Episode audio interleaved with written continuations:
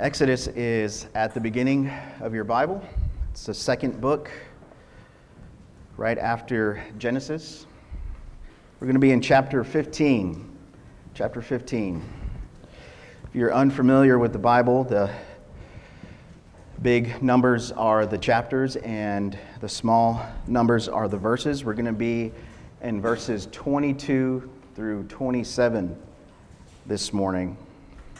Uh, but let me give you some context first. So, uh, if you think about the, the book of Genesis, it tells the story of our creation, uh, how God created uh, the universe and, and everything in it. He created uh, the first two humans, Adam and Eve. And uh, the story progresses. Man sins, rebels against God. eventually, there's a flood uh, God begins the world again through Noah and his family. And then there comes this guy named Abraham. And there's nothing special about Abraham. God just chose him uh, out of his own good pleasure. And he told this man, Abraham, whose name at the time was Abram, he said, Through you, I am going to make a people for myself. I'm going to create a people for myself. Uh, there, it's going to be so large, this people that I'm going to create through you, that uh, they're going to be as numerous as the stars in heaven and as numerous as the grains of sand on the beach. And through this nation, I am going to send someone who will be a blessing to all nations. So, God promises this man, Abraham, that he is going to create a nation through his line. And he is going to uh, place these people in a land flowing with milk and honey, the promised land. Uh, but the problem is, Abraham and his wife are pretty old, and so they don't know how that's going to happen. Uh, and, but God eventually comes through on that promise, and they have a son. And all along the way, this promise gets threatened over and over again. And so we have uh, some of Abraham's descendants, about 70 of them. They end up in Egypt and uh, because there's, there's a famine in the land where they're at. So they go to Egypt through some sovereign, crazy circumstances through a guy named Joseph. I encourage you to read about that if you haven't. And uh, they began as 70, and now as we come to the book of Exodus, they have multiplied tremendously. Uh, but because they have multiplied, uh, they are a threat to the government of Egypt. So Egypt ends up enslaving these descendants of Abraham, who are now called the Israelites or the Hebrews. So they're enslaved in Egypt, and this has happened for, uh, they have been enslaved for over 400 years uh, by the time our story picks up in Exodus. 400 years. So again, the promise is threatened that God made to Abraham. But God raises up a deliverer named Moses and God uses Moses to bring his people out of Egypt through uh, great miracles and works of wonder, the 10 plagues as we know it. And uh, the, the final plague, the 10th plague, was uh, the plague of death, where the firstborn son of everyone in the land would die unless they had the blood of a lamb that covered their doorpost. They would be saved uh, through the blood of a lamb. And so the Israelites do this and they're saved.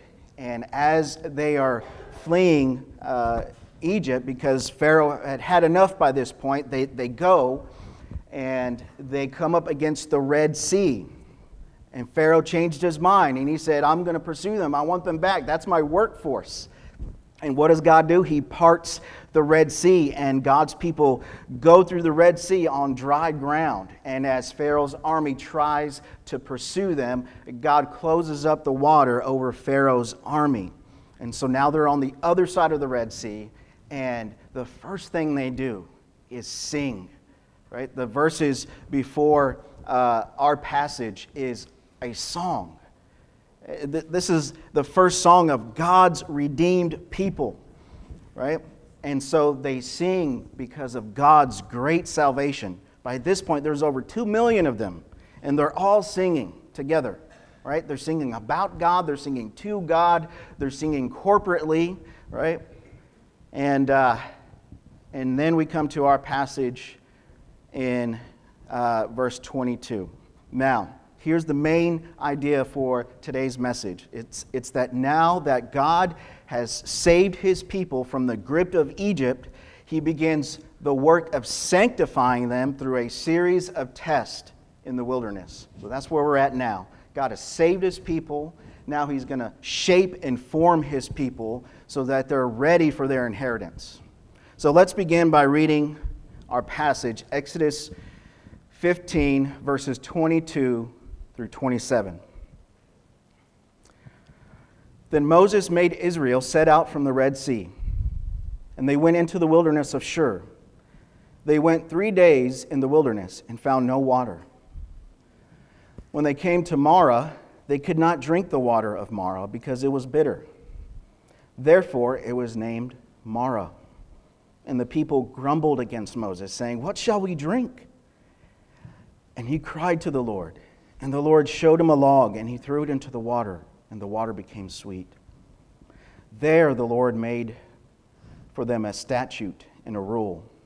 And there he tested them, saying, If you will diligently listen to the voice of the Lord your God, and do that which is right in his eyes, and give ear to his commandments, and keep all his statutes, I will put none of the diseases on you that I put on the Egyptians, for I am the Lord your God, your healer. Then they came to Elim, where there were 12 springs of water and 70 palm trees, and they encamped there by the water. This is the word of the Lord. Let's pray. Father, it is amazing how fast we go from praising you to complaining, from gratitude to grumbling. We certainly see a picture of ourselves in the Israelites.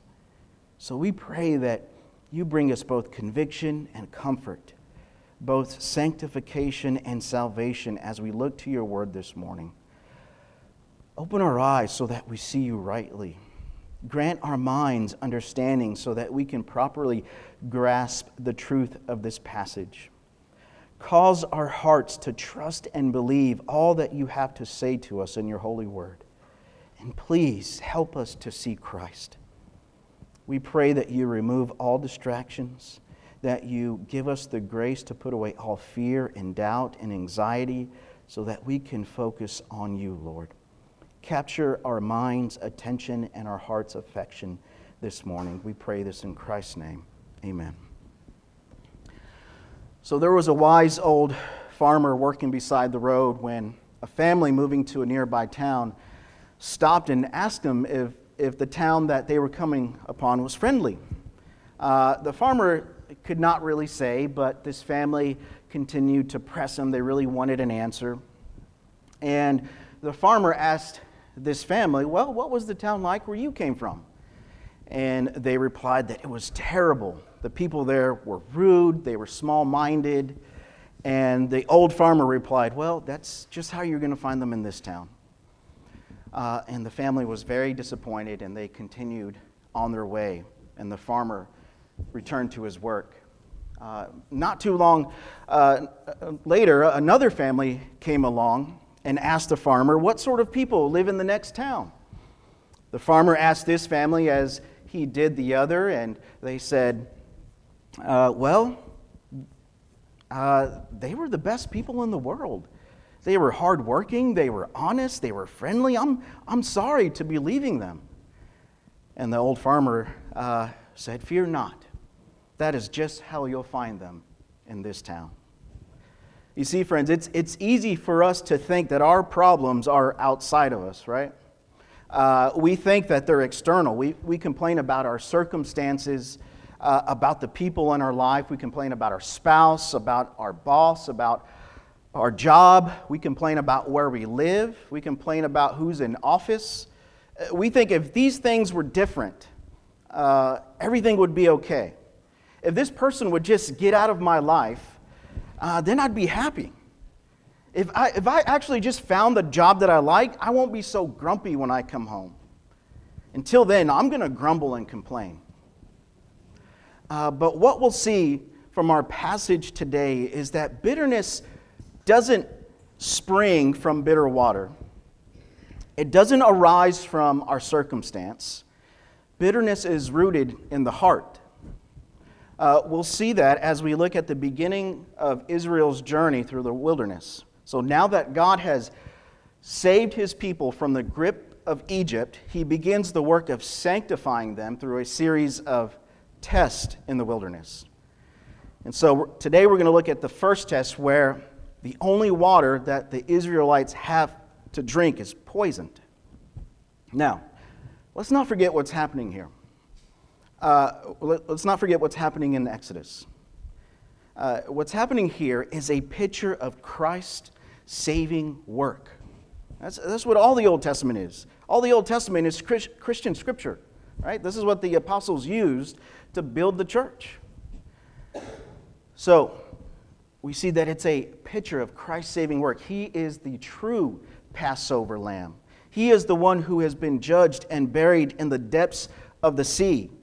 But he is also the one who has parted the seas and has crossed through safely to, to the other side, securing the way of salvation for those he leads out of bondage. So, Exodus is a picture of Christ's saving work. And if it's a picture of Christ's saving work, we can be sure that it's a picture of the Christian life as well. Uh, we have been saved from bondage, and we are on a pilgrimage to a place where we will dwell with God forever. And, and let's not disconnect what's happening here from our lives as Christians. Uh, because if we do, then a Jewish rabbi could come up and preach this passage, right? Oh, this is about Christ. So we're going to see that today. So, with that being said, let's begin by, by looking at this first test of the Israelites. If you're taking notes, the title of today's message is From Gratitude to Grumbling. And the first point of the sermon today is bitter water. Now, the Israelites have just witnessed some of the most amazing events that have ever taken place in the history of the world. They have seen God pour out his judgment on the Egyptians through the 10 plagues. And they have experienced salvation from Pharaoh's relentless pursuit of them. Uh, God saved them by making a path through the Red Sea so that they, the Israelites, all two million of them, uh, could pass through safely to the other side. And when they had made it through, God closed the waters over those who were pursuing them. So, what do they do? They sing a song of salvation, just like we were singing about what Jesus has done for us this morning. They, they were singing about God's salvation. So, in response to God's redemption, uh, God's people praised, they worshiped. This is what we do as God's people. Uh, we can't help it, it just wells up within us and we, we sing. Some of us sing really good, a lot of us sing really bad, but we all sing, right? This is what we do. So together we sing to God and we sing about God as a response to his grace and mercy and love towards us. This is what worship is it's a response to what God has done for us. So in joy, the Israelites set out for their new home in Canaan. Uh, through Moses, God is leading his people to the promised land. But first, they must go through the wilderness. This is where God will test them. This is where He's going to prepare them for their inheritance. The wilderness is going to be their boot camp. This is going to be uh, their university where they are purged of Egypt. And they learn to trust and obey Yahweh. Yahweh is the covenant name that God has given His people. And in your Bible, it'll probably say Lord in all caps. Every time it says Lord in all caps in your Bible, know that it's using the covenant name of God, Yahweh, the, the name that God gave Moses at the burning bush. And if we could define Yahweh, it would be defined as I am who I am, meaning that God is self existent. He, he is not defined by anything outside of himself. He is eternal. He is the only one who is truly free. He is who he is. He is who he has always been, he is who he is now, and he will be who he will always be. He is Yahweh. He is Yahweh, and there is no other. And this is what he's been teaching them all along as he put down all the false idols of Egypt through the ten plagues. So, our passage says that the Israelites are three days into their journey. Three days when they run out of water. Uh, now, we all know the importance of staying hydrated, right? Especially in desert climates. This is really important in 29 Palms. Uh, we try to drink a gallon of water a day. That's like the normal rule for everyone. Uh, but many of us don't know what it feels like to be completely out of water. Uh, think about 2 million people and all of their animals completely out of water. They need water. This is a pretty big deal. But just as panic starts to set in, they see some water on the horizon. And the first ones there, they bend down to drink some of the water, and they immediately spit it out. It's contaminated. It's, it's, it has an overwhelming amount of mineral salts in it. It's bitter. So the Israelites named the place Marah, which means bitterness. These poison pools of water can actually still be found in the area where it's believed that the Israelites uh, journeyed through.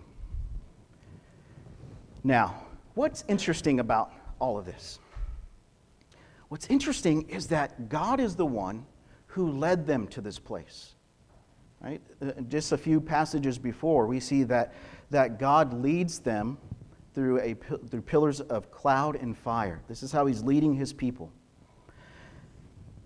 It's not like he was distracted. It's not like God was distracted by some supernova that happened in some distant galaxy, right? And he was like, oh, how'd you guys end up there? Right? No, he knew exactly where they were at because he was leading them there. God led his people to the bitter waters. God led them to Mara. And I wonder if you have ever been to Mara. Not the place Mara, but to a point of, of where life is just bitter, making you bitter. Maybe there now. And it's tempting to think that God has nothing to do with your situation, right? but you would be severely underestimating God's providential involvement in every detail of your life. You are where you are. You are experiencing what you are experiencing by God's good hand. He has led you to Marah. He has led you to the bitter waters. But the question is why? Why does God lead his people to Marah? And that's what we find out in our next point, which is bitter hearts. Bitter hearts. Now, what are the people's reaction to this dilemma? Is it, oh, this is, this is no big deal. We've seen what Yahweh can do, right? Let's just call out to him and he'll, he'll fix all this. He's going to take care of us. Unfortunately, it's not. Uh, verse 24 says they grumbled against Moses. Now, it's not a problem that they had concerns about the water. Uh, it's not even a problem that they went to Moses about their problem. I mean, he's their leader, so it's not really, uh, that's not really the issue. The problem is their attitude. They're grumbling and complaining, they're bitter. And this is a disposition that we're going to see over and over again if, if you read through the rest of the book of Exodus. Uh, this is a disposition we see of the Israelites as they wander through the wilderness. But their attitude wasn't the only problem. Their hope for help uh, was misguided, wasn't it? Ultimately, they were looking to Moses to solve their problems. You see, they, they still had the slave mindset that relied on Egypt to provide for their every need. Even though they had been radically saved from the grip of Pharaoh, vestiges of his power still lingered in their hearts and minds. But we can also see that they were forgetful, right? I mean, it's only been three days since the parting of the Red Sea. Three days. The same God who controls the winds and the waves can surely solve their water problem. The psalmist says, looking back on this Exodus event uh, many years later in, in Psalm 106, verse 13, it says, but they soon forgot his works. They soon forgot his works. There was a lack of maturity present in their grumbling. Like a child, they couldn't see past their, their current circumstance. And of course, their lack of faith is glaring. For months, they had been sitting through the class, Character of God 101. And yet their faith had not caught up with their theology. Their anxiety was really a result of functional atheism, meaning that they were responding to the situation as if Yahweh did not exist. They were, they were functional atheists. Now, earlier I asked the question why does God lead his people to bitter waters? And the answer is to show them their bitter hearts. Their grumbling was directed at, at something external, their grumbling was directed at another person. To them, the problem was outside of themselves. But God wanted to show them uh, was that the cause of their grumbling was internal, it was their heart. Verse 25 tells us that this whole event was a test, a test to reveal their heart. Uh, but God always has a purpose in mind when He tests His people, doesn't He? And His purpose is sanctification. Sanctification. He wants to, to purge them of Egypt and prepare them for their inheritance. Now, now that God has saved them, He will begin the work of forming them. So, verse 26 gives us a picture of what this formation should look like.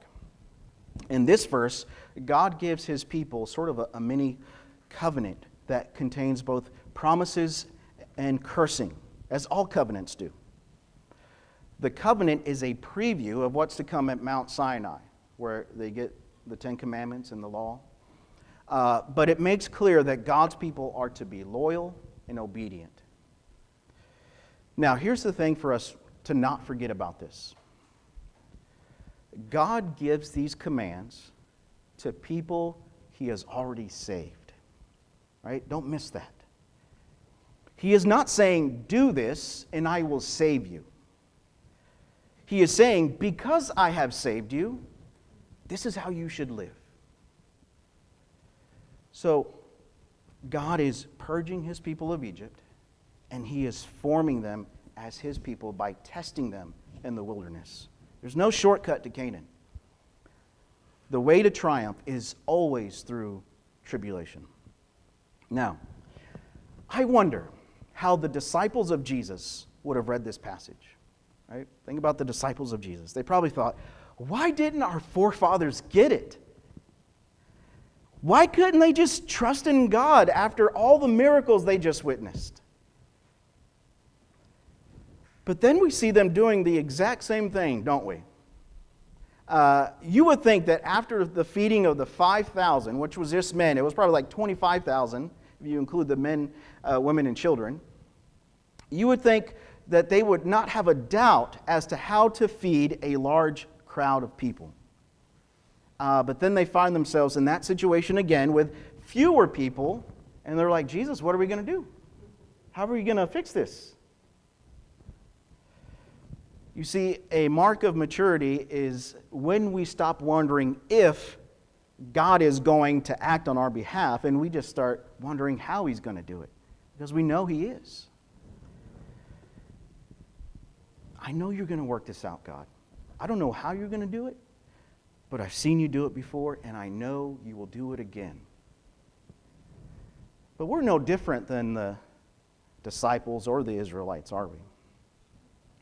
When we find ourselves at Mara, we grumble, we complain, we think that this circumstance or, or this person is the problem.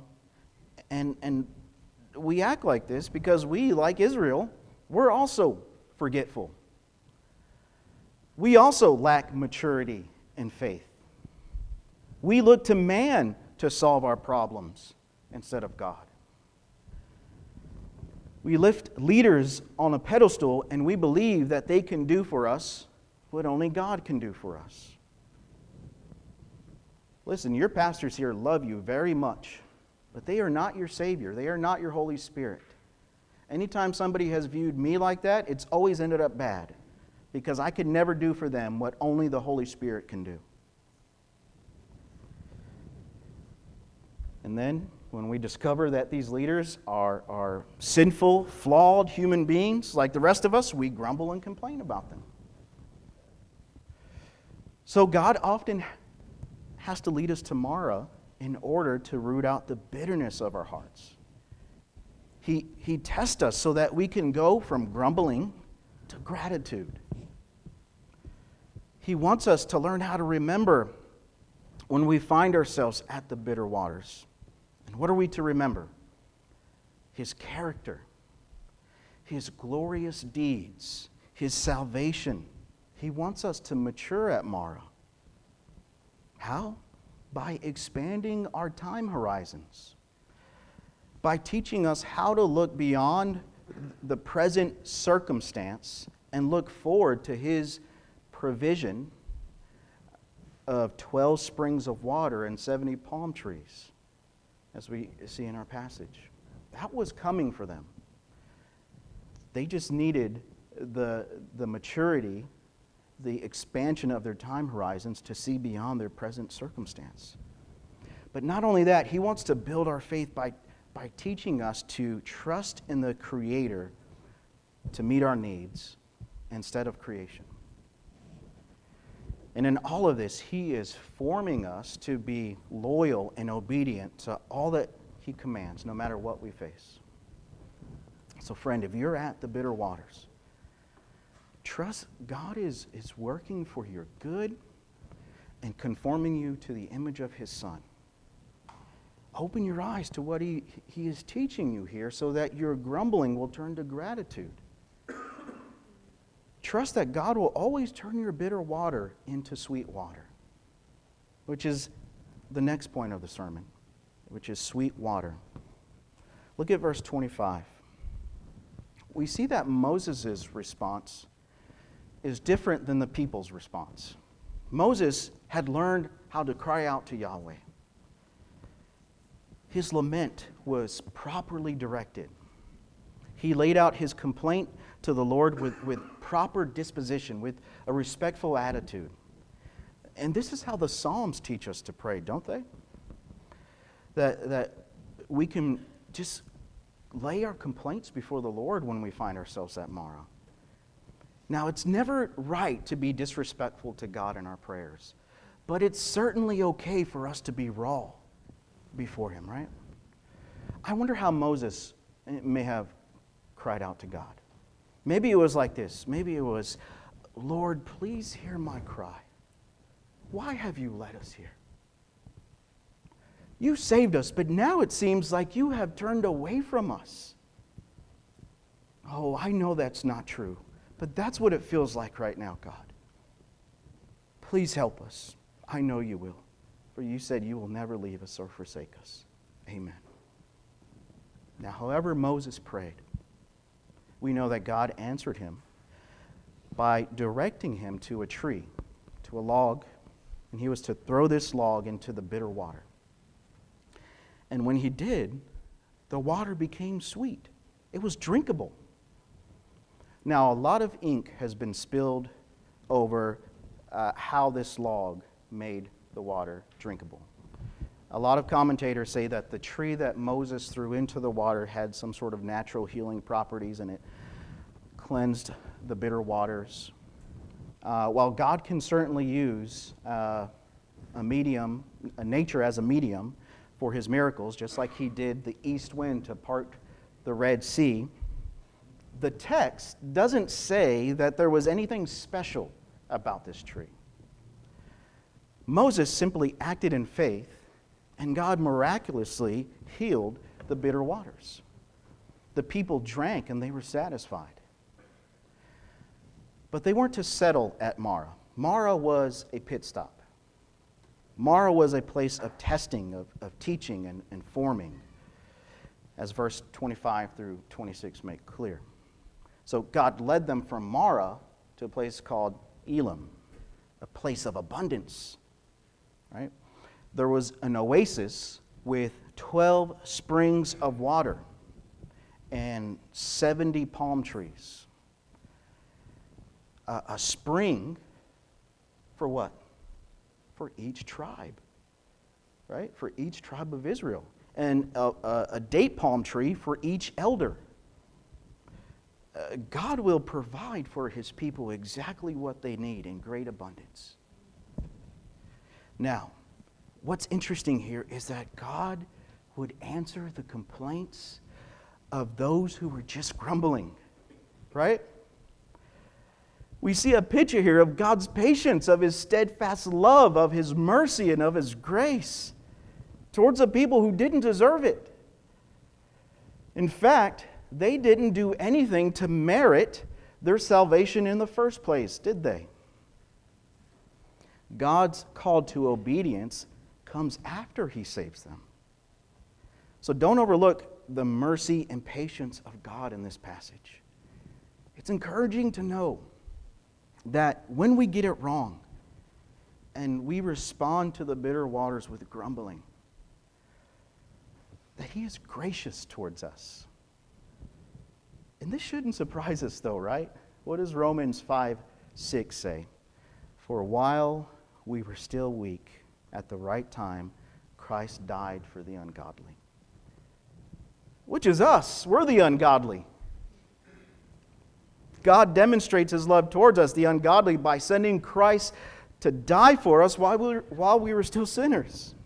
Uh, we did not and could not earn our salvation. We weren't seeking after God. We were dead in our sins. Uh, but God came to where we lived the Father sent the Son to put on humanity so that he could rescue humanity from its bondage to sin. We were held by the grip of Satan and destined for an eternity apart from God. But in love, we were purchased. We were redeemed. We were saved. And may we never stop being overwhelmed by the patience of God, by His steadfast love, by His mercy, and by His grace. And may we never stop displaying these same attributes in our own life. How many of us need to reflect these attributes with those who are hard to love? With those who just don't get it? With those who have treated us the way we have treated God? In mercy Yahweh brings healing to his people, people who are undeserving. But this is God's nature. He is the healer of his people. In fact, God reveals his name as healer in our passage. In the original, it's Yahweh Rophi in verse 26. Not only is this in reference to God healing the bitter waters, but it's also in reference to him healing the, the diseases of Egypt. Now, it's important to note that God does heal sickness and disease. We have a lady in our church with stage four cancer, and we pray for her all the time that God would heal her, and we believe He will. So we should pray to Him and ask Him for healing. He doesn't promise to heal every sickness this side of eternity, right? But one day He will wipe away all disease from His people. But looking at the context of our passage, what's being referred to here is a certain kind of disease the disease of judgment. God has, in fact, saved them from judgment, from the judgment He poured out on Egypt. He saved them from that. He was their physician, protecting them from the plagues. But His healing is also connected to this mini covenant that's in our passage. Notice that connection there. A covenant which makes clear there is judgment for disobedience. So, what is God saying here by connecting His name, Yahweh our healer? What is He saying by connecting Yahweh our healer to this covenant of blessing and judgment. Well, that's what our next point is about. Sweet healer. If you continue reading about Israel's journey through the wilderness and eventual settlement in, in Canaan, in the promised land, what are you going to discover? You'll discover that they did not diligently listen to the voice of the Lord. They did not do right in his eyes.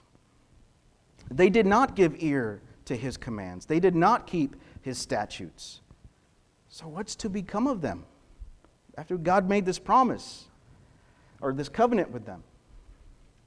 Well, in about a thousand years from the time period of the Exodus, they would be exiled to Babylon, to modern day Iraq, as a form of discipline for their rebellion and idolatry. But what about suffering the disease and judgment mentioned in our passage? What about that? The judgment that they deserved for their disobedience. The judgment that not only they deserve, but that we deserve as well. All of mankind deserves this. The 10 plagues of Egypt, friends, are just a small preview of the judgment God is going to pour out against all those who have rebelled against him. Because he is a just God. But in regard to the covenant made with God's people in our passage, have they or will they face the disease of judgment for their disobedience? To answer this question, we need to look to the New Testament when Jesus begins his ministry, he virtually wipes out all sickness and disease from the land. And he does this for several reasons. One reason is he does it because he loves the people, he has compassion on them. But the healings and miracles of Jesus were meant to identify him as the promised Messiah, as the Son of God, as the one who is himself Yahweh Rophi, the Lord our healer, who would heal his people from their sins, as the prophet Isaiah makes clear. As the Lord our healer, he would stand in the place of all those God has called to himself. Jesus, the true Israel, the true Son of God, succeeded where Israel failed. He, like Israel, went into the wilderness to be tested after being baptized, after passing through the waters. Israel would be tested for 40 years, Jesus would be tested for 40 days. Where Israel failed, Jesus succeeded in their place. He did not fail to trust and obey God, even when he was tempted and tried. He did not grumble or complain when he was hungry or thirsty, but trusted in the Father and was sustained by every word that came from the mouth of the Lord. He looked beyond Marah. He looked beyond his current suffering and remained loyal and obedient to the Father. He is the true and better Israel who passed the test in the wilderness. He is the true and better Adam who did not listen to the serpent in the garden, but crushed its head in the garden. Where we have failed, Jesus has been faithful. He perfectly obeyed everything in our passage, uh, 15, verse 26. He obeyed all of it where we could not. But not only that, Jesus, our healer,